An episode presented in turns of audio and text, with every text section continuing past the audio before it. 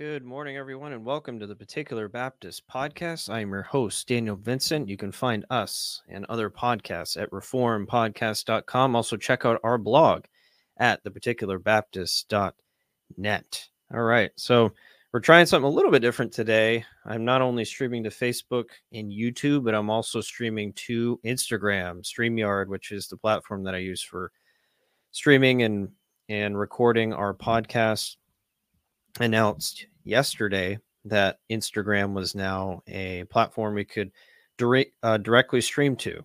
So I'm excited to be able to tap into that audience, and I hope that uh, it, everything works on that side and we can uh, start streaming to Instagram more often. So uh, we'll see how this works. I did some tests yesterday. The quality isn't as great, but you know we'll we'll see what happens. Maybe we get better over time. Uh, Brother Keith, good morning. Good morning to you, sir. Thank you for tuning in today. All right. So today we're going to be kind of, again, more topical, like we've been uh, over the past maybe two or three episodes. And this is kind of my second run of podcasting this week. I've not only doing my podcast, but I was on another podcast last night. I'll be uh, posting that to the channels uh, probably in the next couple weeks um, but discussing covenant theology with Khalil Jones on the Why Theology podcast. Had a really good discussion there. So that will be coming as well. So it's been a busy week of podcasting. Uh, so hopefully get a little bit of a breather uh, after today. But I want to talk a little bit about, or some about, um, the Christian life really isn't complicated. And that, that might seem kind of cliched or kind of corny, but it really isn't a complicated venture in terms of living the Christian life. It is not complicated when we look at the bare bones aspect of what the Christian life entails and what the Christian life really is uh, based upon, right? And I think that when we're looking at things like the gospel, uh, I think sometimes we forget the simplicity of the gospel. We forget the simplicity of the message, and then how that simplicity of being saved carries over into the simplicity of how we're to live, right? Because sometimes I, I, think we tend to add things to our lives that can make our Christian lives more complicated than they need to be than simply just living via the means that God has ordained, which is, uh, you know, by faith in light of the gospel. So I want to talk a little bit about that today. And I was I was scrambling this morning to try and find my notes. I had my notes up and I could not find them in my folder. So I I'm going to be kind of working from my phone today. So hopefully my uh, it won't seem as very wooden, uh, but we'll we'll work our way through it here. Um, but the key passage I want to look at today is Hebrews 11. Now this is Hebrews 11, 6. But without faith it is impossible to please him, for he who comes to God must believe that he is, and that he is the rewarder of those who diligently seek him. So this is, uh, you know, in that hall of fame of faith, so to speak, where you have all of these saints that are being discussed and listed out as it relates to how uh, they lived before God. They lived by faith in God. And so you can see this mindset of living by faith that our our actions flow from uh, you know from the the concept of, of faith in God. Okay. But this is ultimately not a dead faith, right? It's not it's not a faith that's just a mere ascension to something or just acknowledging that God exists. Or yeah, I believe in God, but I don't live like it, right? It's I'm just acknowledging the fact that God exists. That's not what we're talking about here. What we're talking about here is a grasping of the truths of the word of God, the gospel. Okay. This gospel that we've been given by God that saves, that does that we do not contribute anything toward in terms of our uh, salvation, but God has given us this this gospel. So we have a gospel that saves from sin, and then we have a gospel that is the foundation for how we are um, to live. And if we look at Second Corinthians 4 6, for it is the God who commanded light to shine out of darkness, who has shone in our hearts to give the light of the knowledge of the glory of God in the face of Jesus Christ.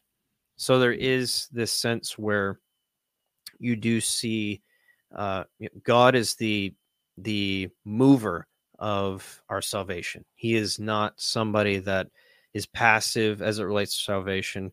God is the one who is moving in our salvation, and He brings those things uh, to us in a way that we cannot contribute to our own salvation. So the foundation of our salvation is of God, and the foundation of how we live is from God. So nothing that I can add to that, nothing that I can bring to the table is going to uh, add to that foundation that we have in Christ by being united to Him in terms of how we live and how we uh, how we act.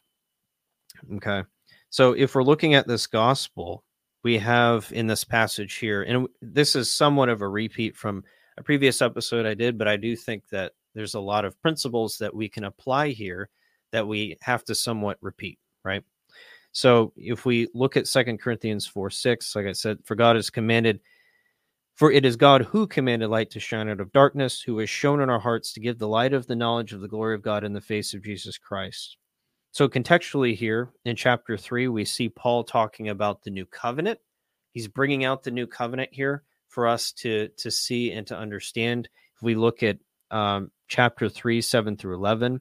But if the ministry of death, written and engraved on stones, was glorious, so that the children of Israel could not uh, steadily look at the face of Moses because of the glory of his countenance, which glory was passing away, how will the ministry of the Spirit not be more glorious? For it is the ministry of condemnation. For if the ministry of condemnation had glory, the ministry of righteousness exceeds much more in glory. For even what was made glorious had no glory in this respect because of the glory that excels. For if what is passing away was glorious, what remains is much more glorious. So there is a distinction being made here between uh, the old and the new covenants. You see the old and the new covenants coming uh, into play here as it relates to um, our salvation. So that's the context that he's given here. We are under, you know, this this glorious uh, new covenant. This was made glorious, right? If the passing away was glorious, what remains is much more glorious. So something is much better than what we had before. And this would be the gospel as found in the new covenant. And what is passing away is that old covenant that we no longer, uh, you know, are under, or even the Jews were under. That old covenant doesn't apply. The new covenant is really uh, what we're sitting under now. And that sets the stage for what Paul is going to bring out here in Second Corinthians uh, chapter four, and then he moves on in, in chapter four. But even if our gospel is veiled, it is veiled to those who are perishing, whose minds the God of the this age is blinded, who do not believe, lest the light of the gospel of the glory of Christ, who is the image of God, should shine on them. For we do not preach ourselves, but Christ, who is the image of God. Oh, lost my place here. Who is the image of God should shine on them. We do not preach ourselves, but Christ Jesus, the Lord and ourselves your bond servants for Jesus' sake. This is Second Corinthians 4, uh, 3 through 5. Okay, so he's not being deceitful in his ministry. He's not blinding the people, you know, acting like the one who is blinded uh, the people from the gospel. The gospel has been made known to the Corinthian church and it was preached in full. It's the God of this age that has blinded those who do not hear the truth. Okay. But then he moves in into the, the passage at hand here, discussing what the gospel is in terms of, at least in terms of its power, right? God is the one who saves us by the work of Jesus Christ. And this is likened to the uh, the ex nihilo creation of light shining into darkness from the book of Genesis. This is likened to God's work and initiative in creation. Mm-hmm. So just like God's work and initiative in creation is what saves and brought light into darkness when we were living in darkness, we see salvation or, or I'm sorry, as it relates to creation, where God bringing light into darkness in uh, in the 7 days of creation, it's paralleled with God shining his light into our darkness as lost sinners. So it's completely God's initiative. It's completely God's work. It's not something that we do on our own merit because we would continue to live in darkness if God had not shown his light and created light out of nothing, so to speak, as he did when he created the heavens and the earth in those seven days in the book of Genesis. So the parallel is being made here by Paul. Do that. And that strips away any kind of boasting that we might have. There's no boasting that we have in Christ in that gospel, the death, burial, and resurrection of Jesus Christ as the central theme of that gospel. There's absolutely nothing that we can do to be able to, uh, you know, have our standing before God changed as it relates to uh, as it relates to our salvation. It's all of God, all of grace, and that light is shining forth in the darkness. It's God's initiative, and He's the one who's bringing uh, His people into that new covenant.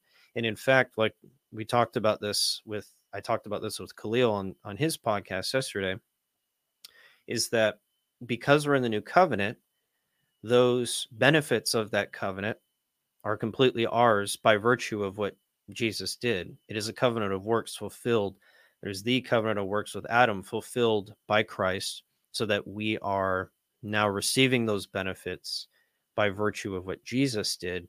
It is not something that I'm doing to merit eternal life. It's God's initiative through and through, covenantally, how the gospel comes through to us, the Spirit's work in us. All of that is God's initiative. And that's the foundation and the springboard into how we uh, live our lives, right? And that becomes the foundation for how we're to live. We're made new creatures, we're changed in Jesus Christ, and we receive all those benefits. In fact, everything, all every spiritual blessing in the heavenly places, the scriptures say are ours in Christ Jesus. So as we are united to him covenantally, those blessings become ours in him. And the spirit becomes our guarantee so that we are uh, made like Jesus Christ in some sense. We're we're transformed and we are on that journey to become more holy and become more like our Lord. And we receive those benefits by virtue of Christ, who is our covenant head. And so that really is, you know, part of the the glorious news of the gospel that Christ did it all, not only with his death, burial, and resurrection, but with the obedience that comes by faith that he imputes to us so that we are uh, you know, made right before God. We're able to say and stand before God in a way that is uh, that is pleasing to Him. So I think that this is uh, something very important that we have to to keep in mind here uh, as we're discussing how we're to live in light of that gospel and actually understand that gospel. That's very very important if we're to uh, you know to continue in this discussion of how we're to live appropriately, right? All right, so looking, that's a little bit of overview of the gospel itself. Federal theology, thanks for tuning in. Hey, brother. You said, hey, brother. Hey, brother. Good to see you. Hope you're doing well. Thanks for tuning in today. All right, so continuing on here. So, you know, we we looked a little bit up at the gospel itself, right? The gospel, First Corinthians 15 1, very clear that the death, bone, resurrection of Christ is central to the message of the gospel. Obviously, there's more implied there, but the central basic message of the gospel is Christ's death, burial, and resurrection, right? His death and resurrection. That is the central uh, message of the gospel. And that is what transforms us by the Spirit, by the power of God. It's God's initiative shining his light in our hearts. There's nothing we can do to save ourselves. God's glorious gospel has saved us. It's his initiative and his gracious work overall and or all, completely all his gracious work. And so we have to uh, continue to live in light of that. That is the basis of how we live. So for to look at how we live, what does that mean in terms of not complicating our Christian like I you know the like the title of this is the Christian life isn't complicated. It really isn't when you boil it down, right? If the gospel, in terms of how we are saved, is simple, right? Then living that Christian life shouldn't be complicated by our own rules, regulations, preferences, uh, in terms of adding to the simplicity of the gospel message. We have to be very careful about that. And I think we tend to make our lives much more complicated than we need it to be because we tend to have I think this idea that the Christian life is too simple, right? Wait, if all I do is is I need to live by faith and the gospel is the foundation of that, then I mean, it can't be that simple.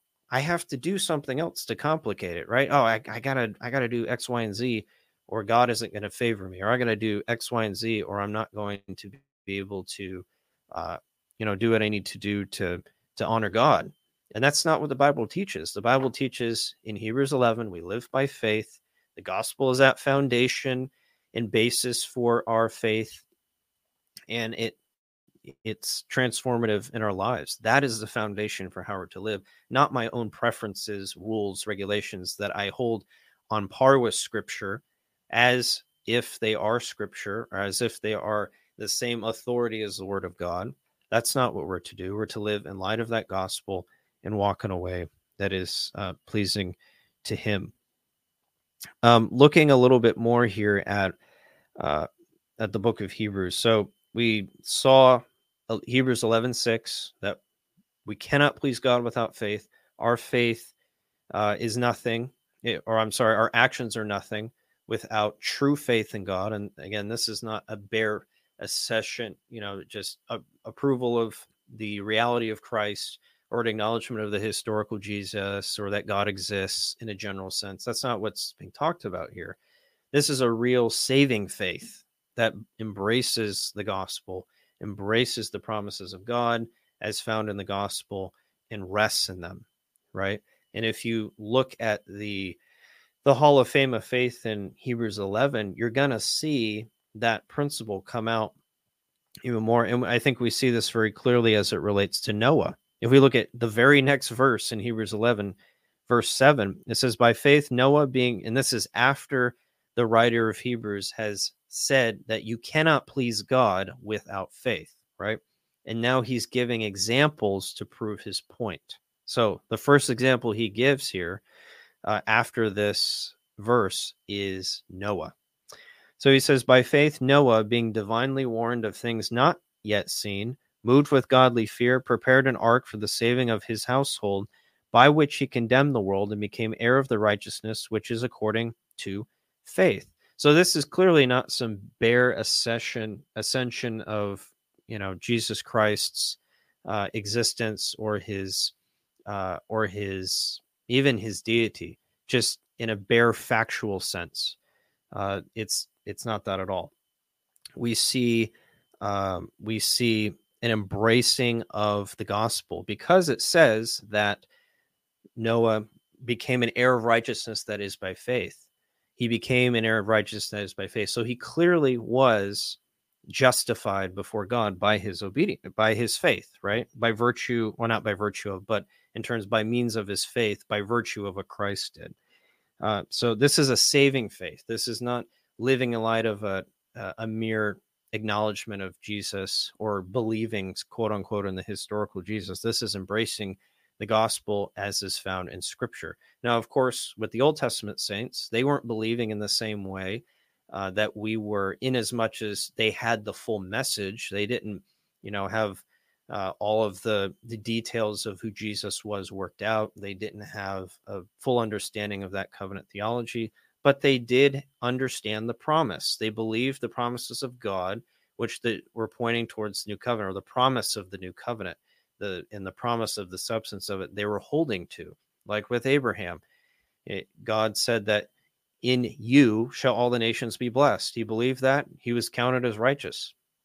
That's because that's the promise of the new covenant the promise of the gospel. He was embracing the gospel in as much as it was contained in that promise and he was saved so the same thing is happening here with with noah they're embracing the gospel they're believing the promises of god that were uh, typological that were shadows of what was to come. And because of that, they were saved by virtue of the, the benefits of uh, that new covenant. But we do see that they were living in, in light of that, right? Now, we do see here Noah finding grace, right? Genesis 6, 5 through 8. But Noah, in verse 8, but Noah found grace in the eyes of the Lord. So even in, in the Old Testament, we still see God showing his grace, God showing his mercy. He found grace in the eyes of the Lord.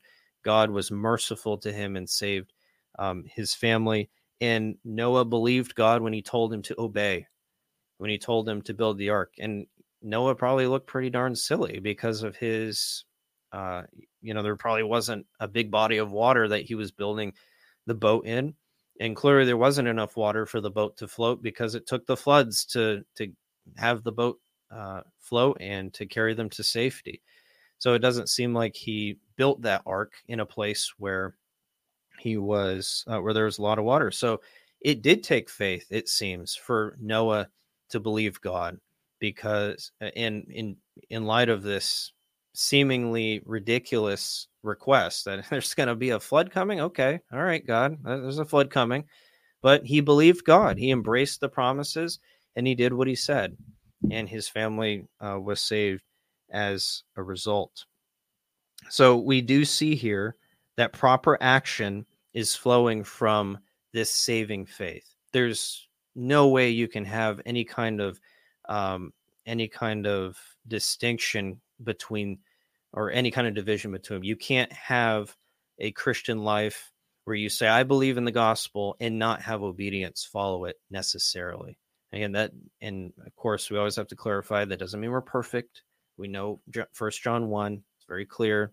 We sin, we fall, we struggle with sin. Romans seven; those things are there, but there will necessarily be fruit that flows from that faith, right? And again, it's not a faith in looking at myself, looking at my own uh, performance. It's a faith in looking at what Christ did and living in light of that, living as a result of being changed by that gospel. That is the foundation um, of how we live. In fact, if we look at our confession of faith, and again, there, there's multiple examples here in Hebrews chapter 11, not just Noah. We have Abraham, we have uh, Abel who gave a, a better sacrifice.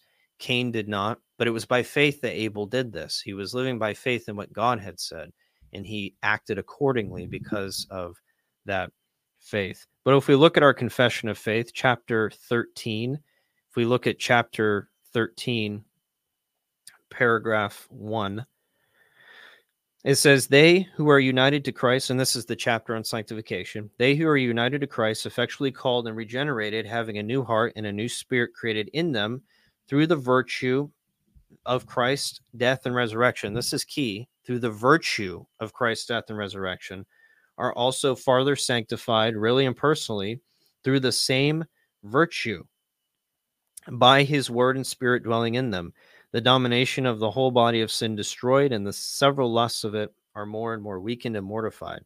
And they are more quickened and strengthened in all saving graces to the practice of all true holiness, without which no man shall see the Lord. So we live by virtue of the death and resurrection of Christ. We've touched a little bit upon this already, but Christ's death and resurrection are the foundation for how we live, right? And then the Spirit is applying that work to our hearts, making us more like Christ, working in us, producing fruit. God's word is dwelling in us and that's sanctifying us and helping us to walk according to Christ. Benjamin Keach, who was one of the signers of the Second London Baptist Confession of Faith, he says this about uh, about this effectual work. This is from uh, his gospel mysteries. He says, Though a person may be never so filthy and unclean before his union with Christ, yet this union doth not leave him filthy and polluted, for he hath the righteousness of Christ imputed to him to his justification and remission of sin. So he hath also received the Holy Spirit, creating in his soul new habits and gracious dispositions by which he is enabled and influenced to die unto sin and so live unto God. End quote. So our union with Christ in God's work not only brings us justification, but it has a transforming effect upon us. It doesn't leave you without walking in a way that is pleasing um, to God. It doesn't leave you completely, it doesn't leave you empty handed. Not only do you get the righteousness of Christ, but you're enabled to walk in a way that is pleasing to God. And in fact, Philippians says that these are works that God prepared beforehand for us to walk in them. So, this is how uh, we are to live uh, unto God. And you can see this principle too in, in being in union with Christ and how that affects how we live. John 15, John 15, 4 through 5. Abide in me and I in you. As the branch cannot bear fruit of itself unless it abides in the vine, neither can you unless you abide in me. I am the vine, you are the branches. He who abides in me and I in him bears much fruit, for without me you can do nothing. So, without the Spirit's work in us, and without us being united to Jesus Christ, we can't do anything. Jesus says, apart from me, you can do nothing. if you're not united to Jesus Christ, there is going to be no fruit. So we can't live in a way that is truly pleasing to God if we are not first united to Jesus Christ. And this goes back to our sorry state, right? Romans 3, starting in verse 9, where it talks about our sinful state before God, that there's none who does good, no, not one. And this is consistent with what Jesus is saying here. If I can't do what is truly righteous because I'm not united to Jesus Christ, how in the world am I going to be doing anything, be able to do anything righteous at all? I can't do anything righteous at all unless I am united to that federal head in the new covenant who is Jesus Christ. Apart from me, you can do absolutely nothing. That's those are very powerful words. We have no way of standing before God in our own righteousness because we can't even be righteous in our actions apart from what uh, be, being united to Jesus Christ. Very powerful words. That's John 15, uh, 4 through 5. So this means that even the good things that we do apart from Christ, that are good outwardly speaking, that might conform to the law of God outwardly speaking, they're really sinful because they're not done in the right way. They're not done to glorify God. They're not done according to how the scriptures have laid these things out.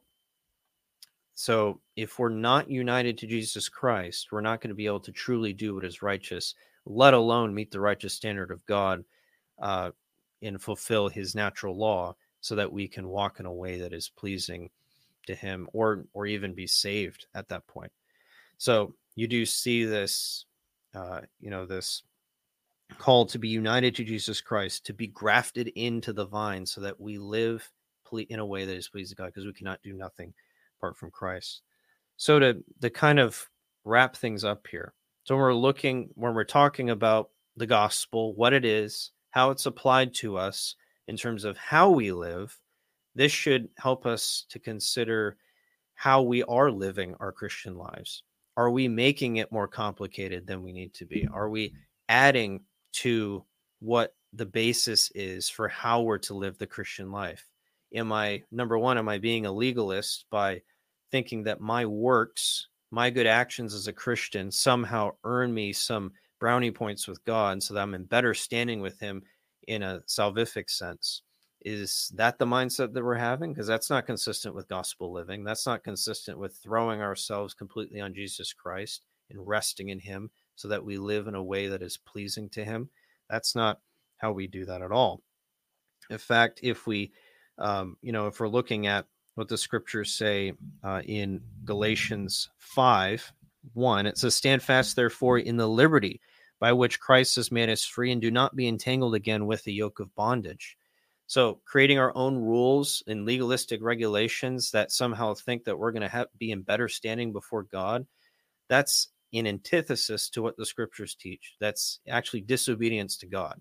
Paul is commanding us here in, in Galatians 5 to live in a way that is not being in bondage in a legalistic sense. We're not to live that way, right? And contextually speaking, he contrasts the two covenants, the old covenant and the new covenant in chapter 4. He talks about Sarah and Hagar and how they represent two covenants. Hagar representing the bondwoman, Sarah representing the free woman. And we're no longer under the bondwoman, but we're under the free woman, which is the new covenant because we're free in Jesus Christ. We have everything we need in him. What is there to have to fulfill anymore? There's no law to fulfill in order to please God. We live in light of what he has done for us, not the other way around. And so that's uh, the contrast that we have there. So legalism is not going to stand uh, in any way. Another way that we can uh, live that is not living in light of the gospel is by focusing so much on secondary matters and elevating them in a way that we should not be elevating them, right? We can see this issue dealt with like in Romans chapter 14. Romans chapter 14 1 through 4. It says, Receive one who is weak in the faith, but not to disputes over doubtful things. For one believes he may eat all things, but he who is weak eats only vegetables. Let him who eats despise, oh, sorry, let not him who eats despise him who does not eat, and let not him who does not eat judge him who eats, for God has received him. Who are you to judge another servant? To his own master he stands or falls. Indeed, he will be made to stand, for God is able to make him to stand. So Paul's here is making clear that we shouldn't be making too much of our own preferences. We can have differences as Christians in as much as issues of conscience on secondary matters that are inconsequential, right? We can have differences there and we should be patient with one another in those things. The weaker brother should not be harassing or judging the stronger brother and vice versa. There's to be a patience in our differences there especially with the stronger brother as it relates to the weaker brother. The weaker brother is to be uh, held with long suffering and graciousness and love. That's the principle that Paul is bringing out here. So there's not to be this uh, this elevating of the weak brother's uh, preferences or his conscience issues to a level where he is saying that this is sin if the strong brother is not doing what I'm doing, right? And so they're not to judge one another, right? Not to judge. And this is having, you know, it's not just a matter of, you know, I don't like this personal thing and I don't like what that person's doing. You know, I wouldn't do it that way or whatever the case might be. This is a judgment. You're making a judgment in terms of a declaration of what is righteous and what it is not, right? And that's really, I think, the the issue that's being brought out here in Romans 14. The strong brother and the weak brother not to do that with one another they're to live in peace and long suffering with one another. But the weak brother is not to elevate his preferences to a level of God's commandments, right? Whether he stands or falls is God's prerogative, and that's what he's going to do before God. That's not your job to be figuring those things out for him in terms of making a judgment, right? The weaker brother should be able to walk in his own conscience and the strong brother needs to be patient, then the weaker brother should not be elevating his preferences to a level that is, uh, you know, that is on par with the Word of God. And I think all too often you see this in churches. Again, it, it's much easier, I think, for us to create our own rules and elevate them in an unhealthy way than it is to just live in light of the simple gospel and walk in accordance with that and walk in accordance with being united to Jesus Christ. That doesn't mean we don't obey rules. God has given us commands in his word. And in fact, Jesus in John 14 said that if you do not keep my commandments, that means you don't love me. So there is an obedience that has to come. But again, it's not coming from a legalistic sense, it's coming from being changed by the gospel. We love Christ. We want to obey him. We want to please him. And, First John says that it's not a burden. His commandments are not burdensome. We love to obey our Lord Jesus Christ because we've been transformed by him. Why wouldn't we want to obey him, right? Even if we do so imperfectly, why would our heart want to be burdened by that and, and pulled away from those things? So we have to be very careful as Christians that we're not elevating our preferences to the level of scripture and judging other brethren based on our own convictions. That's very easy to do. And again, I think it's a lot easier to do that than it is to just live in light of the simple gospel. I think it's a lot easier to do that. So we have I think we have to be very very careful that we're not falling into that that mindset that we live in light of the gospel, we walk in a way that is pleasing to him, uh, and in doing so we're going to truly be obeying the word of God. I mean, if, if we're not living in light of of the gospel by faith in light of being union with Christ, with the foundation being Christ's burial and resurrection, then we're not living according to how Scripture has revealed to us. And uh, we need to make some adjustments. We need to make some adjustments. Again, this doesn't mean we can't have convictions uh, on inconsequential matters. That's perfectly fine. The Scriptures do talk about that and allow for that, although it does say that we are to grow up uh, in the faith, and we're not to stay weak, brethren. That's not an ideal place to be. Paul still makes that contrast between a strong brother and a weak brother, and we have to uh, keep those things in mind. In fact, um, I had First Peter two written down here. First Peter 2, 1 through 3. Therefore, laying aside all malice, all deceit, hypocrisy, envy, and all evil speaking as newborn babies, desire the pure milk of the word that you may grow thereby if indeed you have tasted that the Lord is gracious. So we're to desire the milk of the word so that we grow. It's not God's will that we remain stagnant or especially that you go back the other way. We're to obey God by desiring the meat, the milk of the word that we may grow thereby. That we may grow thereby. So we have to uh, you know be walking in a way that is pleasing to God. And if there is no growth, that could be a, a sign that there is no faith, right?